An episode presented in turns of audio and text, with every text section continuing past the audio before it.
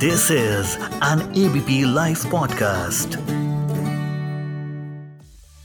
आखिर ममता बनर्जी और अरविंद केजरीवाल की राजनीति में फ़र्क क्या है?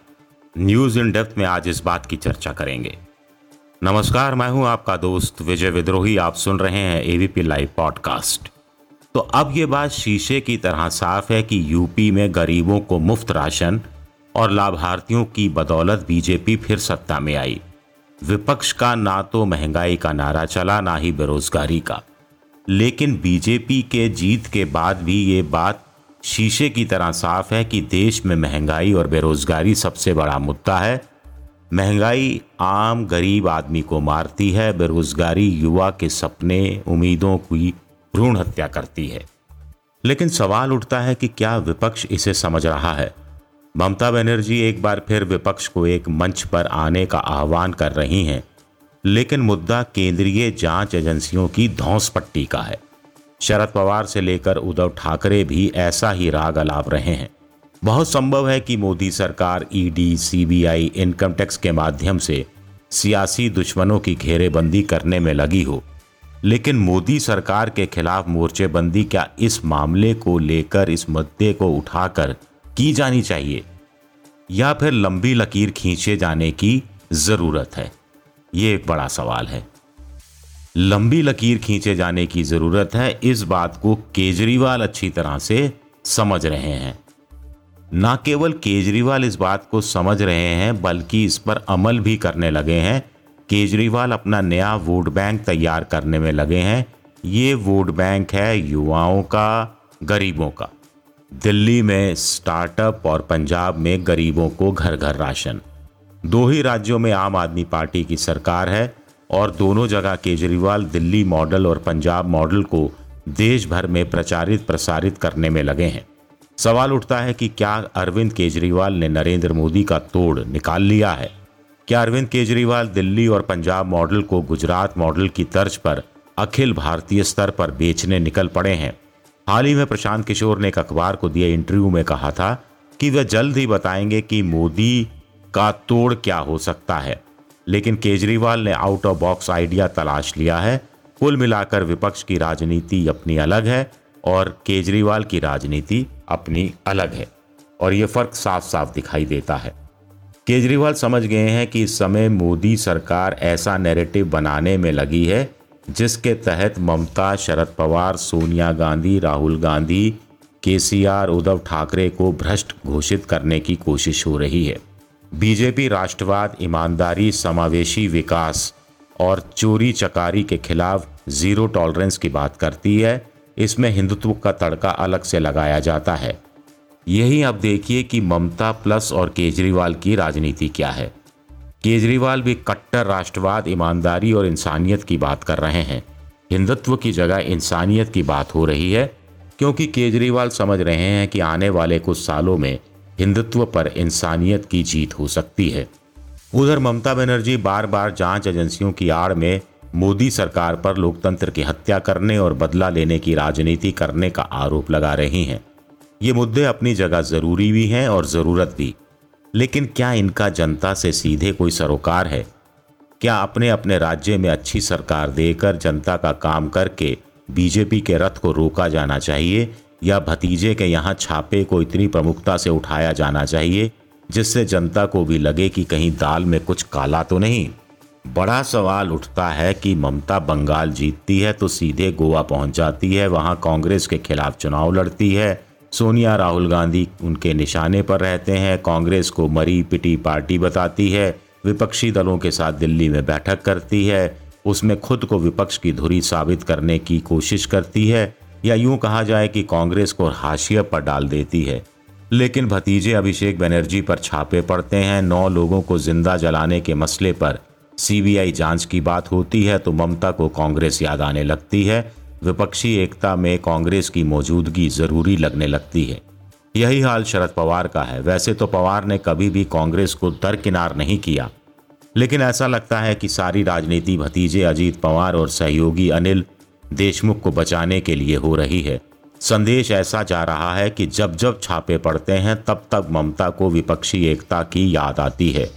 संदेश ऐसा जा रहा है कि तेलंगाना में मज़बूत होती बीजेपी से डरे केसीआर को विपक्षी एकता की कमी अब महसूस होने लगी है। संदेश ये जा रहा है कि मातोश्री की लाज बचाने के लिए उद्धव ठाकरे ज़्यादा हाथ पैर मार रहे हैं। आप में से कुछ लोगों को लग सकता है कि मैं ममता, शरद पवार, उद्धव ठाकरे की ज़्यादा ही आलोचना कर रहा हूँ। लेकिन उनकी राजनीति करने का तरीका और टाइमिंग गड़बड़ है। इसका फ़ायदा ही बीजेपी उठा रही है। या यूँ कहा जाए कि बीजेपी सोची समझी रणनीति के तहत इन सब नेताओं को जाँच एजेंसियों के ज़रिए सताने में लगी है ताकि असली मुद्दों से जनता का ध्यान भटकाया जा सके और लगे हाथ इन्हें भ्रष्ट घोषित करने की भी कोशिश की जाए। अगर ऐसा है तो ममता प्लस नेता, क्या बीजेपी के जाल में उलझ तो नहीं गए हैं? जाँच एजेंसियाँ बार बार पूछताछ के लिए बुलाती हैं, मकसद इस बहाने सियासी लाभ भुनाने का ही होता है। लेकिन अगर आरोपी जाँच में सहयोग नहीं करते तो आम जनता की नज़र में वो खटकने भी लगते हैं।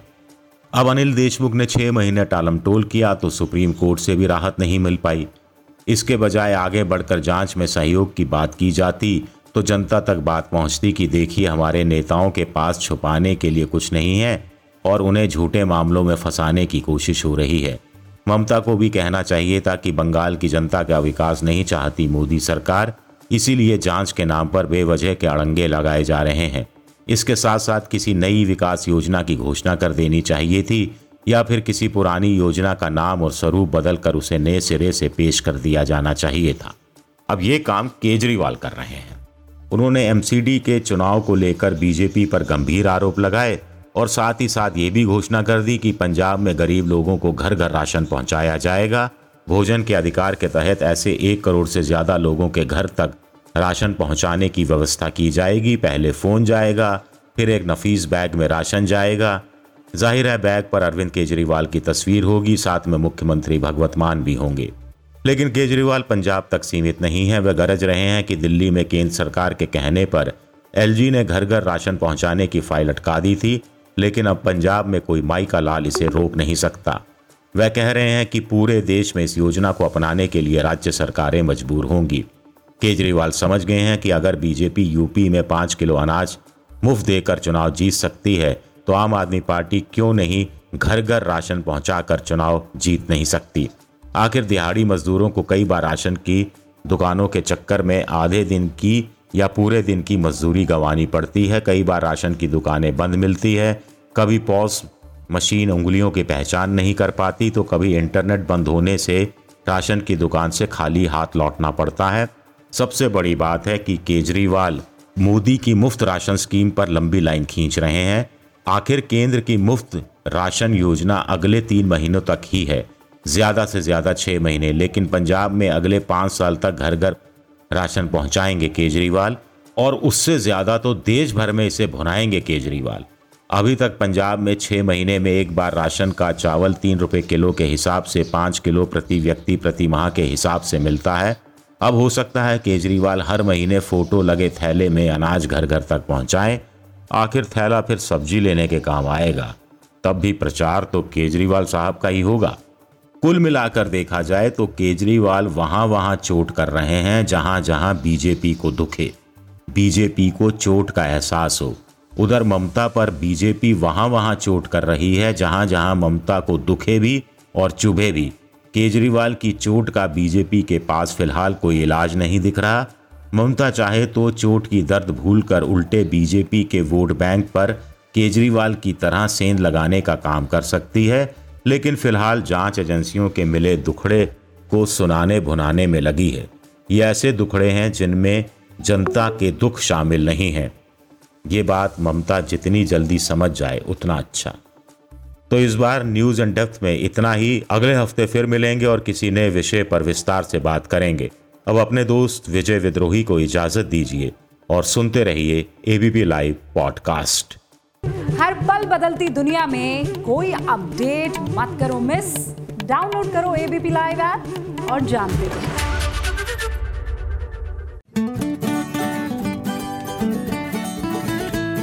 This is an ABP Life podcast.